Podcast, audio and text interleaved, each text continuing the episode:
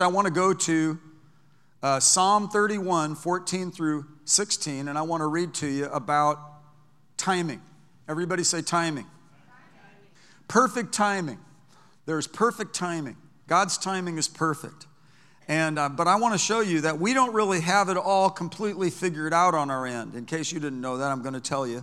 Psalm 31 14 says, But as for me, I trust in you, O Lord. I say, You are my God. My times are in your hand. What a statement from the psalmist. God, you know, as for me, I'm going to trust you. I love that as for me. We have a doormat that has a scripture from the book of Joshua where he said, As for me and my house, we're going to serve the Lord. He goes, If you want to serve the idols, if you want to drift off, you can do it because you have choice. We're volitional, free will people, and if we if we want to go with idolatry, want to rebel, want to become passive, or want to become neutral or lukewarm, we can. But he said, As for me and my house, I'm going to firm it up. I'm going to serve the Lord. Let's say this together. But as for me, I trust in you, O Lord. I say, You are my God. My times are in your hand. Deliver me from the hand of my enemies and from those who persecute me. I like this one. Make your face to shine upon your servant. Save me in your loving kindness. Amen. I, I, I, you know, this idea really comes forth in uh, Psalm 90, verse 12. Teach us to number our days so that we may present to you a heart of wisdom.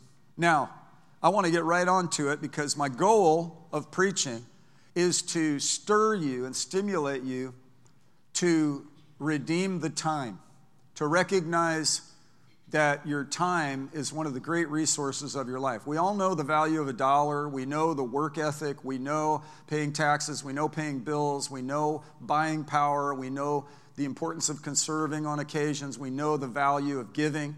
And those are resources of our, of our finances, but they actually reflect our time money is what we get paid. It's usually per hour or a salary or per hour, but it's, a, it's, a, it's an acknowledgement of our dedication of the greater resource, which is time. And the four big components of our existence number one, God. Number two, people. Above time, actually, because people are eternal and they're made in God's image. People are actually more valuable than time. People are, a lot of people don't realize that. A lot of people even put people under money. Love of money is the root of all evil, and they don't care about people even or God. But God is the most preeminent focus of the universe. Amen. And people are made in God's image and are precious and valuable, even the ones that are unlikable. God wants us to love, even wants us to pray for our enemies. We've got such a strategy about people that we we will walk in love. We will believe God. We'll trust God that we'll get souls saved. He that is wise wins souls. Make the most of your time, for the days are evil. The next one is time. And in the very beginning of Genesis, God created, one of the first things He created was a sun to give light by day and the moon by night and the cycle of days and time. It's a gift. So we want to value this resource and understand in the, uh, the Hebrew wording for God's timing for the, the fulfillment of his purposes is moed or moedim, moed. There are, there are moed, moedim moments in the Old Testament. For example, Genesis chapter 28, we were talking about that famous story about Jacob who is going between Beersheba and Haran. And it's sunset, so he lays down and he finds a stone and uses it as a pillow. And I told everybody that that was a prototype of my pillow. It was a prototype before he developed the uh, stuffing. It was a little too firm. But anyway, that's hilarious. Thank you for laughing over there. I paid that lady to laugh. But he pulled that thing under his head, and while he laid down, he went into his sleep, and the Lord gave him an open he- uh, uh, heaven. Heaven opened. And a ladder came down, and it set up right where he was on the earth. And the first thing he saw were angels descending and ascending, which was fantastic. What a moment, what a moment. But the best part is the next verse where God was himself saying to Jacob, Hey man, that place where you're laying down, I'm going to give that land to you and to your descendants. Jacob wakes up from his dream and he says, Man, the Lord was in this place, and I didn't even know it. And it really speaks to me about some undetectable yet very real interplay and actions from God in our days. The Bible says, as our days are, so shall our strength be. Correspondent to our moments is this precious assurance that we have God's presence available to us. He said, Come to me, Matthew chapter 11, verse 28, all you who are weary and heavy laden, and I will give you rest.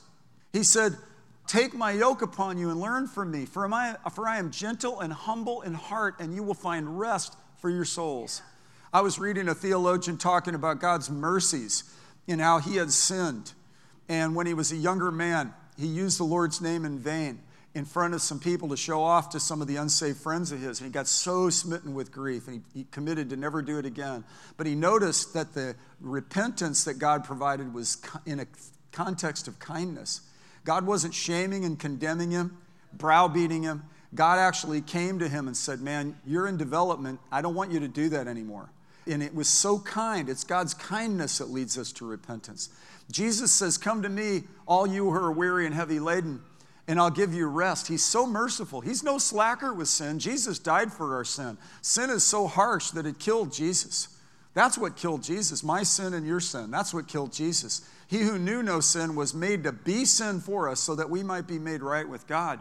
So, this redemption is such a great thing. It's even better than what happened for Jacob. Jacob was promised with his people a physical land. How many of you think that's fantastic? I do. I pre- appreciate the physical land the Lord has blessed our church congregation with. I'm very grateful for it. And I see a lot of parallels with that with Israel and the promised land. And I see that for us with the physical brick and mortar in the land that God's given us. And we'll develop it and we'll use it because it facilitates stuff He wants to do. There has to be a physical place. So, you know, it's just there was a physical upper room. There was a physical place between Beersheba and Haran, and there was a spiritual prophetic touch of God's timing. God's timing, by the way, is impeccable. Let me say something to you out of Ecclesiastes. Let's go to Ecclesiastes chapter 3. Now, Pete Seeger, the famous folk musician from the East Coast, wrote a song in the, I think, the early 60s, late, maybe late 50s, called Turn, Turn, Turn. And it was recorded by a number of people over the years, but then along in 1965 came the American rock band The Byrds. And Roger McGuinn, the lead singer, wore those little uh, granny glasses, those little uh, dark, they look like uh, Ben Franklin glasses. He wore those and had a little, had his bangs, and David Crosby was in the band and so forth. And uh, it was a notable song. This song is notable for being one of the few instances in popular music in which a large portion of the Bible is set to music. Now, there's some other examples. There's Rivers of Babylon that was recorded by the Melodians. That's right out of the Bible. There's another one by Sister Janet Mead that became famous in pop music. It was the Lord's Prayer. Later on in life came U2, the Irish uh, uh, rock band, and they did the song 40, which is uh, the, the 40th Psalm. In fact, Pastor Patsy and I got to go. We were invited to, as guests, to go see the Vertigo tour here at the uh, stadium. And when these guys who had been touched by the Lord got up and sang this song, tears started to flow throughout the auditorium. Hands were raised. I, I don't know that that many of them were actually believers, and I don't know that they actually knew what they were encountering, but it was God's word. And it was being sung by people who say, at the end of the day, the main thing we are are worship leaders. I had a friend who had the Edge's mother's phone number and called over there while when they first got started in the 80s and interrupted a, like a Bible study and he was playing worship. In fact, it's been recorded, and I quote that Bono said the same month that he met his sweetheart, who he's married to and has been married to for since then, he met his bandmates and he met the Lord all in the same month. God had done a work in extracting healers actually from the ranks of the scarred from all that tension there in Northern Ireland. Interesting. And God gave them actually some sonic difference from the previous music that actually still stands up. And in fact, after 9 11, we had the privilege to be at a stadium with a, a, a football Super Bowl. And it was right after the tragedy of 9 11. And they were assigned to get up and they played Where the Streets Have No Name. And the song was about two things it was about a refugee camp in Ethiopia where the streets had no names, and it was also about heaven where the streets have no names. And so they got to singing this song, and a projectionist put up the names of all those who tragically passed through that terrible attack. And it was a very anointed moment. And one of my staff members was watching on TV. I was up in the nosebleeds, so I didn't see this, but he said that the lead singer said, Lord, please fill my mouth with your praises. So there's something when these kinds of things happen that I find fascinating. That if we don't cry out, the rocks will cry out. So in this case, if we don't cry out, the rock musicians will cry out. And it's interesting to note when God comes into pop culture. Early in the American uh, movement in the 1600s, there was so much emphasis on the Bible. There was so much in the in the verbiage and in the contractual interaction of business and so forth because God was moving. There was a great enlightenment. There was a move of the Holy Spirit. There was a move of the Holy Spirit in the turn of the last century in 1905 in places like Wales and places like Los Angeles and places like Topeka, Kansas. And if you're a student of history, you can find with fascination amazing touchdowns similar to Jacob's ladder, similar to the upper room. And I'm fascinated and I'm a watcher with this, I'm a noticer with this. But I'm also not overly titillated with it and I'm not addicted to it because I found that most of our days are chronological day, sunrise, sunset, sunrise, sunset. And my Bible says that we're to be ready in season and out of season. And oftentimes, we excitable modernists can get all jacked up about the in season moments and ignore the value of the out of season moments. God has instructed me as a pastor to emphasize the value of each individual believer in the body and each individual day, even the seeming dreary, boring days, because in fact, those are amazing, critical components to the advancement of the kingdom of God and to preparation for us to be available and ready so we could have those days where we said, God was in this place, I didn't even know it. Yesterday, we had a wonderful time of prayer. Patsy and I came here, we met with a couple, we prayed, and it was beautiful. And then we had other responsibilities to prepare for our son's wedding.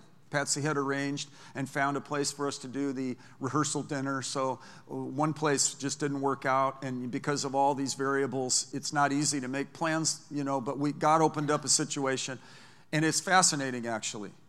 And we found a place, and so Patsy, being the submitted person to me, like she perceived to pray for the cousins, but she submitted it to me. But God spoke it to her and gave her that idea. And I thought, you know, I bear witness with that. But she submitted it to me. When I met her, she's so capable. She'd put herself through college. She was a high school teacher. She was a sponsor for cheerleaders. She was an amazing creative person, very capable, very accomplished, very mature, very beautiful, very attractive. Hallelujah. Don't get me started. I'm going to have to come over here because I'm in her tractor beam right now she grew up in that feminist kind of a situation, but yet when she recognized Ephesians 5 that she, you know, in the mutual submission, submit yourself to one another, submit yourself to the Lord, submit yourself to one another. And then, uh, husbands, love your wives as Christ loved the church. Wives, see to it that you respect your husbands. And then talks about the, the headship in terms of not domineering control, not some sort of weird under my thumb kind of a thing, but really it's for leadership duties and unifiers and finalizing of decisions. So she, it's an interesting thing how we work. So she said, should we go to lunch first or go and work out the reception? So as soon as she did that, I knew that I couldn't just be flippant, whatever you want to do. I couldn't be evasive, and I have done that. But you know, it puts a demand on the anointing, it puts a responsibility on me. In fact, when you see it the way it really is, it's humbling and it makes you want to do a good job. It's not like, hey, I'm the boss around here, you know, that kind of thing. Who wears the pants around here? It's like, that stuff's stupid. That's immature, and that's stupid bravado that just doesn't really work. But what really works is this regard when you hold one another in regard and you see the Holy, same Holy Spirit functions through both genders and operates within single people, married people, elderly people, kids. The anointing is so available every day. And then, yet, so and also, if we'll be led by the Holy Spirit, we can have some amazing things happen. So she said that. I said, okay, what should we do? Should we go to this place first or we go? Okay, you don't have a schedule? Okay, we can, let's go eat first. And I, you say, well, Pastor Jeff, you were hungry. I was hungry. But I had to think, now, is it just because I'm hungry? No, we're supposed to eat first. So we went to eat. I ran into a guy that I know. Patsy said, Is there anything I can pray for you about? He asked Patsy to pray for him about some stuff. So we did. And then he said to me that I look better with a mask than without a mask. and I, like, I actually thought it was ornery and funny, so I liked him. I laughed. So when he said, Pastor Jeff, no, you look better without a mask, it's like, no, don't back off. If you're going to be sarcastic, let's just stick with it. You're going to be mean like that, just own it. So we sat and we ate, and then we got in the car. We GPSed and found a faster way to the place. And it's interesting because we didn't know this going into it. We found this beautiful place that's perfect for our situation. And actually, prior to this, Maddie and Kingston had gone on a date and they walked upon it. They stumbled upon it. Not only that, prior to that, even separately from that, Megan and Taylor his brother and sister in law, they were on a date and they found the place too. And so it all kind of congealed. And when we walked up there, a guy was walking with his, uh, his two wheeler with a really cool retro looking refrigerator. And I said, Man, that thing looks cool. It looks, how old is that? He goes, Well, it's actually new to look old, but it's new. And, and he said, and he, got, he had gotten married here 14 years ago by Pastor John Moore. And, and the family hasn't been in our church for, for, for decades, I guess. And so God ordered all of our steps. So it was like yesterday would have just been one of those pass through days to get from church from Friday night to Sunday church. It was a preparation day. It's like we've got stuff we've got to do, prayer meeting, pray a couple hours, and we'll go do this. We'll take care of this business for next Thursday. And, but yet the Lord was ordering our steps. And in a very real sense, like Jacob, the Lord was in this place. I didn't even know it. And we just walked into the miraculous. We just walked into facets of the supernatural. Can I just tell you that as our days are, so shall our strength be, that He orders our steps, and that it says, The way of a man is not in a man, nor is it in a man to direct his steps, but that the steps of a man are ordered by the Lord. And he says, But as for me, I trust in you, O Lord. I say, You are my God. My times are in your hand. Deliver me from the hand of my enemies and from those who persecute me. Make your face shine upon me, upon your servant. Save me in your loving kindness. There's something rich to be noted here. And that is not to number our days like in some morbid, hand wringing way. I watched this famous producer of many amazing albums, and he's nervous about his age, and he's thinking about, he's calculating how many more summers he has, and he's like, tripping out. As one of his daughters said, she thinks he's going to want to be cryogenically frozen so he could come back and all this kind of stuff. He's all fascinated with all this stuff. But that's not what the Bible's talking about, numbering our days like, well, I wonder how many more days I have. It's making the most of our time. And in fact, that's in the book of Ephesians. I didn't finish with Ecclesiastes, so don't even move there. I'll, I'll just say it to you that we're to make the most of our time because the days are evil. Now, when the Byrds sang Turn, Turn, Turn back in the 60s, I was only nine years old when that song came out, but it resonated in me. I had a transistor radio like you did, and I listened to the music, and I enjoyed it. But I was really touched by the fact that it was God's Word, and it still has an effect on me. In fact, I'll tell you another thing. We've had four children, and our first baby was born between the first and second year of our Bible school preparation.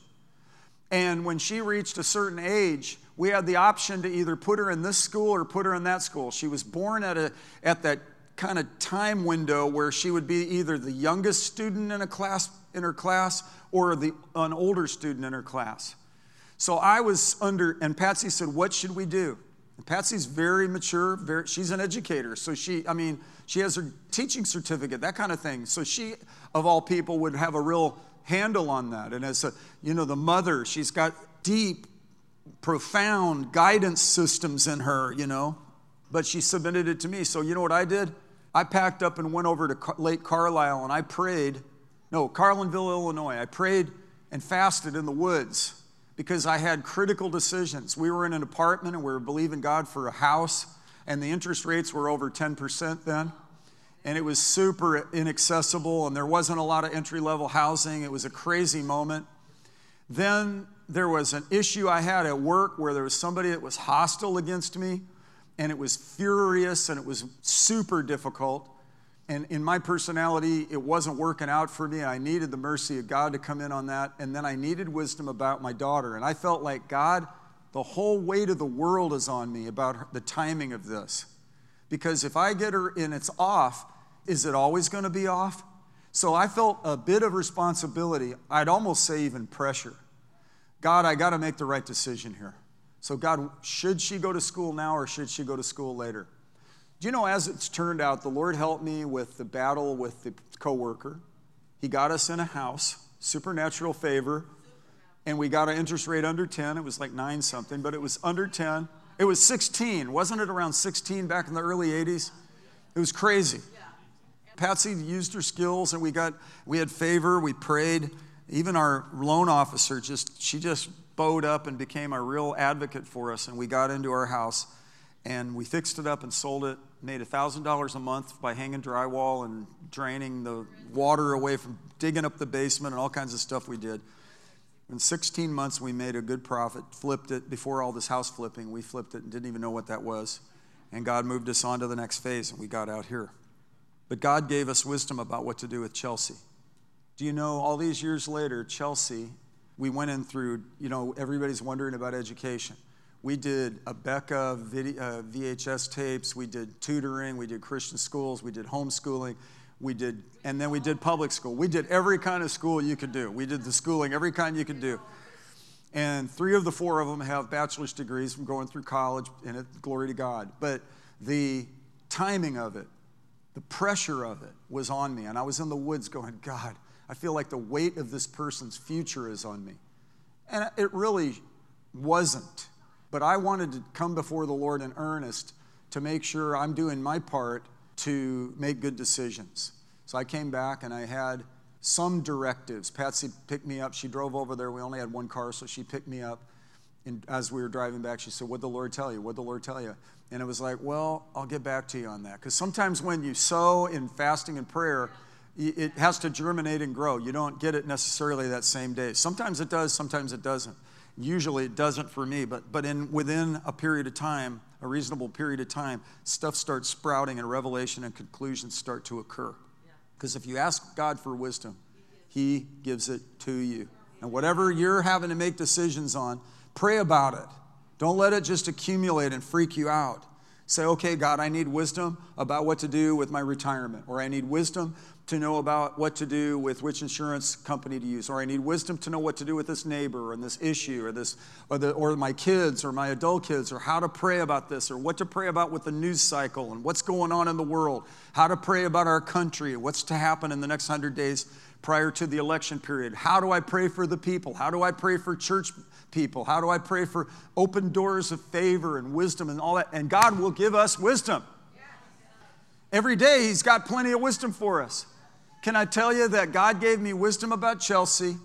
And fast forward, she goes to Marquette High School and is the class president and graduates and she is, and the prom queen and she gets in the, and she has the responsibility because she's the class president to give a speech at her graduation and over 5000 people at Queeny Park show up for this graduation that was when people could have graduations together and she was in the car and she was preparing it was televised she was in the she was preparing in the back seat because she had to give a speech.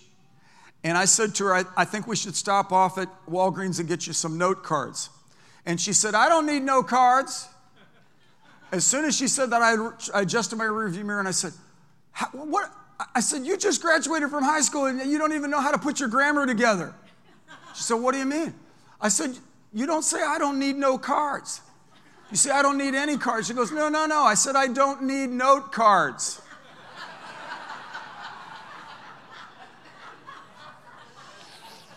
Do you ever really bow up as a parent? You're 100% right, you find out you're 100% wrong, or as a husband? I've done that as a husband. I mean, one time I got in an argument with Patsy. I hate to admit this publicly. I was driving along all self assured. We had this situation, and I was 100% right. I was like smug about it. And we're driving along, it's like, this one I know I'm 100% right. And I'm not going to talk to her about it because she'll bow up on it and we'll have a, continue to have the argument.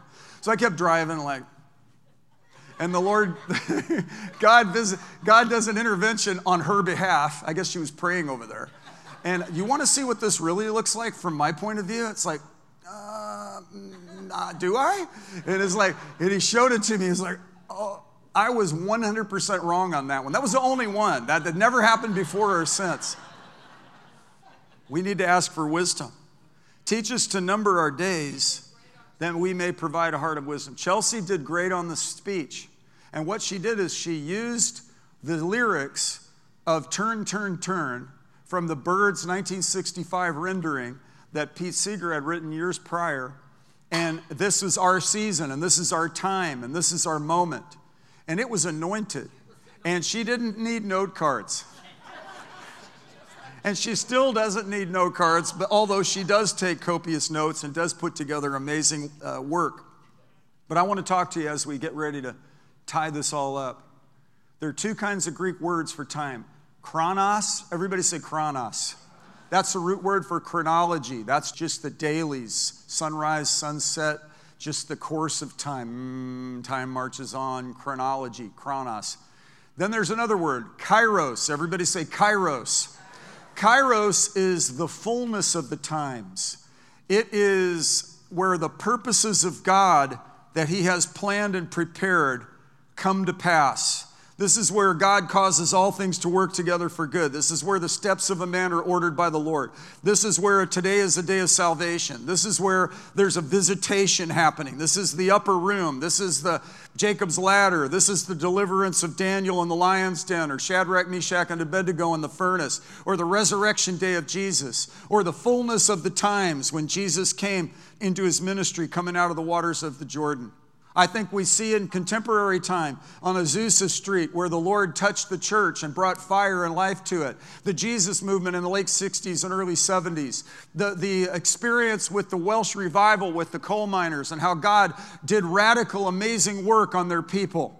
How God turned the tide for some of these crazy, uh, harsh, uh, civil rights changes that needed to happen in the 60s. Those were kairos moments and so we've got to understand, teach us to number our days. Show us, God, the, the, the, the, what the seasons are, and help us to value our days and experience the joy of living. Yesterday would have been one of those chronos days just floating along, but I don't see any of my moments as throwaway moments, and I don't think you should either because everything ties together in God's beautiful spectrum. He causes all things to work together after the counsel of His own will. Come on. And I'll tell you what, I graduated from college. I pushed the button on one of my tests. I had to do an electronic test, 250 years of American history.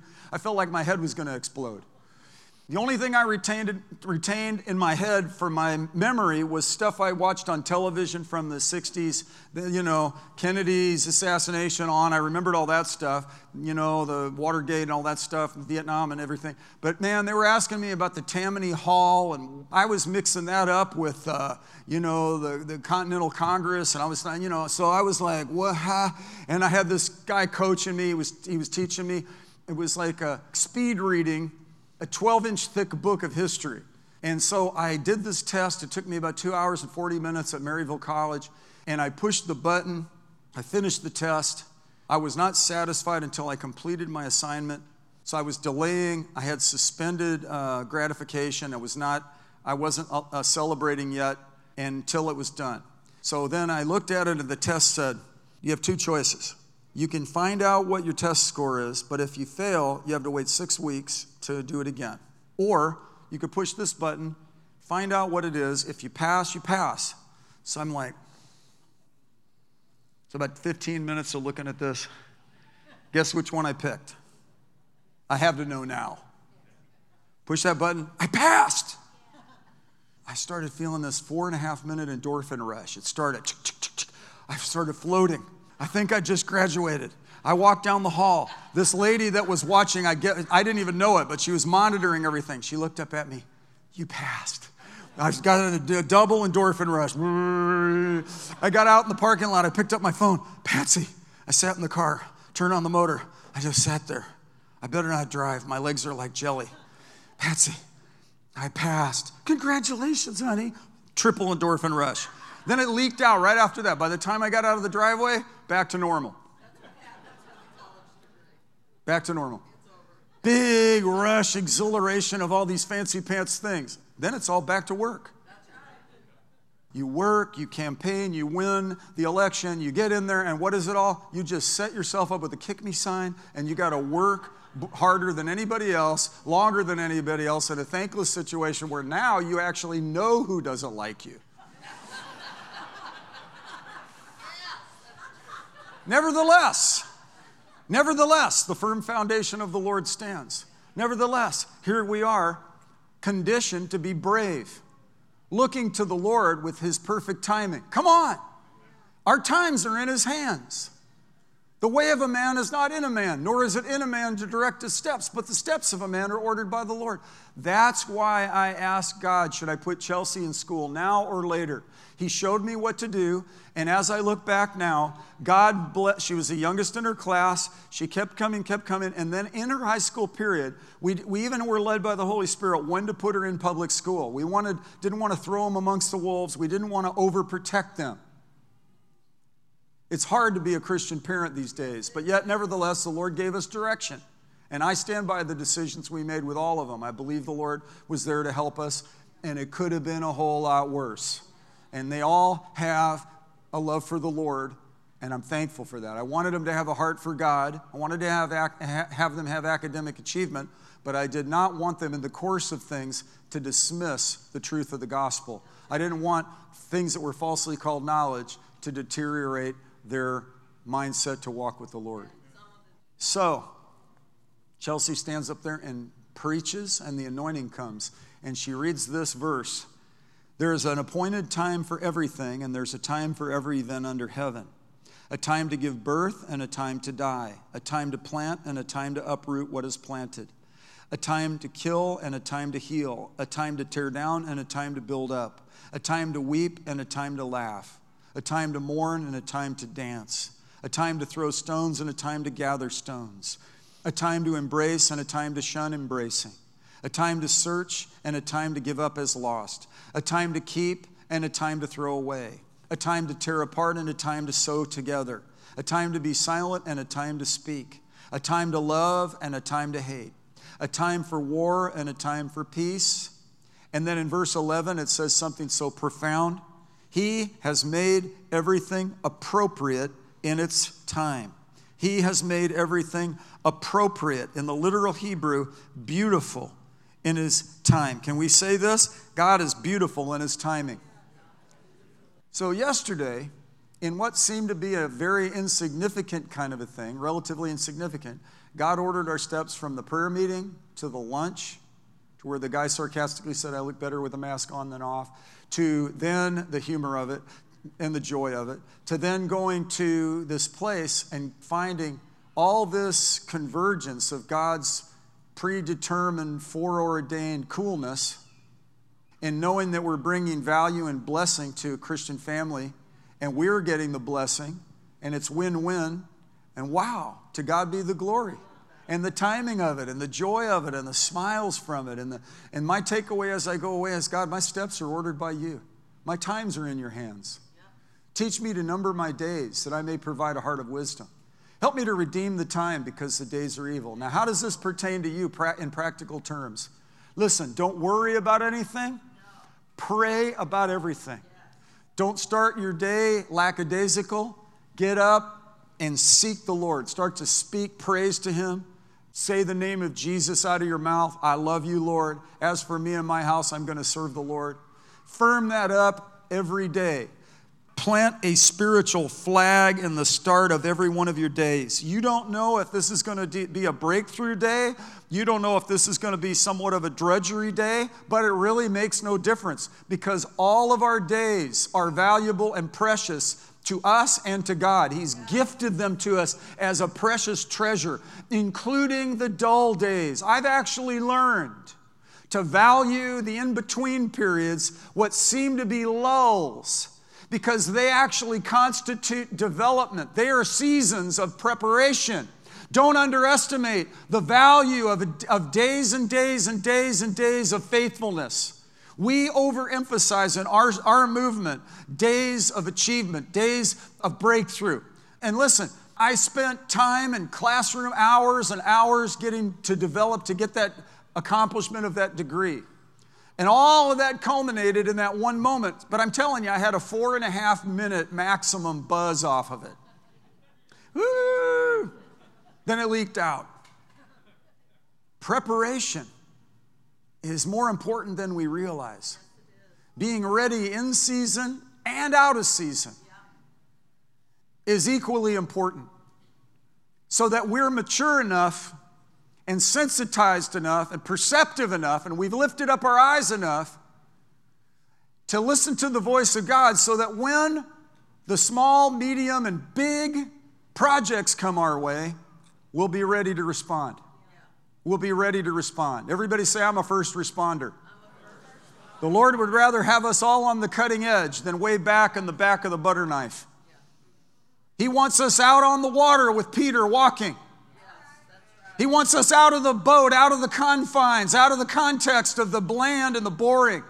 But He also doesn't want us to be overly titillated with a bunch of hype because God doesn't want us to be extreme. He wants us to be on track, steadfast, immovable, always abounding in the work of the Lord, knowing that our labor is not in vain in the Lord. Your prayers matter, your consistency matters. You're telling when you sin and you go before the Lord, you repent, your repentance matters. Your humbling matters. Your truthfulness matters. Your witness and your testimony, they matter. Your encouragement is vital. Your soul winning is absolutely eternally essential. And church as we see it, church as we know it, church as what the head of the church has fostered, he is building, and the gates of hell will not prevail against it. He said he's coming back to a glorious church without spot or blemish. And he said, When I return, will I find faith on the earth? Persistent, committed. I'm going the distance. Listen, it means a lot to God when you're steadfast. In the early church, it says something amazing about the early beginnings of the prototype church. It says that in verse 42, they continually devoted themselves to the apostles' teaching, to fellowship, to breaking of bread, and to prayer. And there was a sense of awe. There was a sense of awe. And they were in harmony. They would give up their stuff, and they, there was amazing lack of materialism. There was an amazing lack of, you don't hear one person louder than everybody else, one person more showy than everybody else, somebody up, one ups. You don't see a lot of that in the early church. For a period of time, at the inception period, there was such a holiness and a cleanness to it. When they went, came out of the upper room, there are 120 people all speaking the gospel, and everybody hears them in their language. And it, it doesn't pick out superheroes, and it's just like God is moving in such an amazing and grand way through his people. Can I just tell you as we finish? The reason I'm preaching is because you're created in Christ Jesus for good works, which God has prepared beforehand that you should walk in them. And I'll close with this. Dr. Ortnow, Mark Ortnow, was a dentist for many years and was our dentist, family dentist. And our son Kingston, when he was a young, young person, had all of his baby teeth fall out except one. It held on. And so we took him to Dr. Ortnow. Dr. Ortnow did a full uh, mouth x ray. He was at this time a teenager, and it was actually past the time for his shedding of baby teeth and new teeth. So we were concerned. The top tooth was kind of coming down a little bit. We were concerned about it as parents, so we wanted to make sure we were conscientious. Took him there, he looked at it. He said, Oh, I see why. He put up the x ray and he brought me in from the waiting room. And he, he said, This is why his baby tooth is still in there. And he said, You see this right here on the bottom of the jaw? I said, Yeah. He said, You see all these teeth right here? These are permanent teeth. These are teeth buds. This one doesn't have a tooth bud. When he said it, all the blood kind of rushed down out of my head. I was like, it just clipped me at the knees as a dad. It's like, oh man, what, what is that? But before Dr. Ortnow knew that I was sucker punched, he turned around and he said, So we just need to believe God for a miracle. And it was like, Oh, yeah. Yeah. So he stood there and prayed the prayer of faith and believed God that God would provide. And do you know that a permanent tooth formed and pushed that baby tooth out? And he, you can, he'll stand up at the door and we'll prop his mouth open and you can look at it. God supplied it. So, how happy am I that I get to now be related somehow even more deeply to Dr. Ortnow, man of faith. Just doing his job, day in, day out, probably 15 appointments that day. Here comes this family, and he's like right there, and he engages his faith with mine, pulls me out of a pit, believes God with me for my son to have a supernatural miracle. He gets it, and he gets to marry his granddaughter. Let's all stand up on our feet. Let's all stand up on our feet. Everybody say, As my days are, so shall my strength be. I'm strong in the Lord, the power of his might. I am more than a conqueror. Point to somebody, point to yourself and look at somebody next to you and say, This is what victory looks like. I have the victory. And I could hear Barb Goretti over everybody else because she stopped me on the way to church and said she had a test that was benign, and I want to give Jesus a praise. It's a day of healing, day of salvation, day of deliverance. God, teach us to number our days, teach us to value our moments, that we would be sensitive to the voice of the Holy Spirit. That, that each one of us would be sensitive to the voice of the Holy Spirit. How many of you want to be stirred kindle afresh that gift in you. God, in Jesus' name, I pray for a fresh stirring of the infilling of the Holy Spirit in each person. I pray we have so much fun. I pray we go out with joy. We're led forth with peace. I pray we win more souls. We see more answers to prayer and we get more victory. We are encouraging to people that need encouragement. We have a word of encouragement. We consider how to provoke one another to love and good deeds. I pray if anybody's not saved, they surrender their life to Jesus now If people are away from you, I pray they return to you. And if people feel like they're in a ditch, I pray you redeem their life from the pit. In Jesus' name.